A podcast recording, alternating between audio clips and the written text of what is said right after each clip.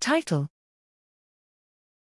Brain signatures indexing variation in internal processing during perceptual decision making. Abstract Meaningful variation in internal states remains challenging to discover and characterize. Using modularity maximation, a data driven classification method, we identify two subsets of trials with distinct spatial temporal brain activity and differing requirements in the amount of information required to reach a decision. These results open a new way to identify brain states relevant to cognition and behavior not associated with experimental factors.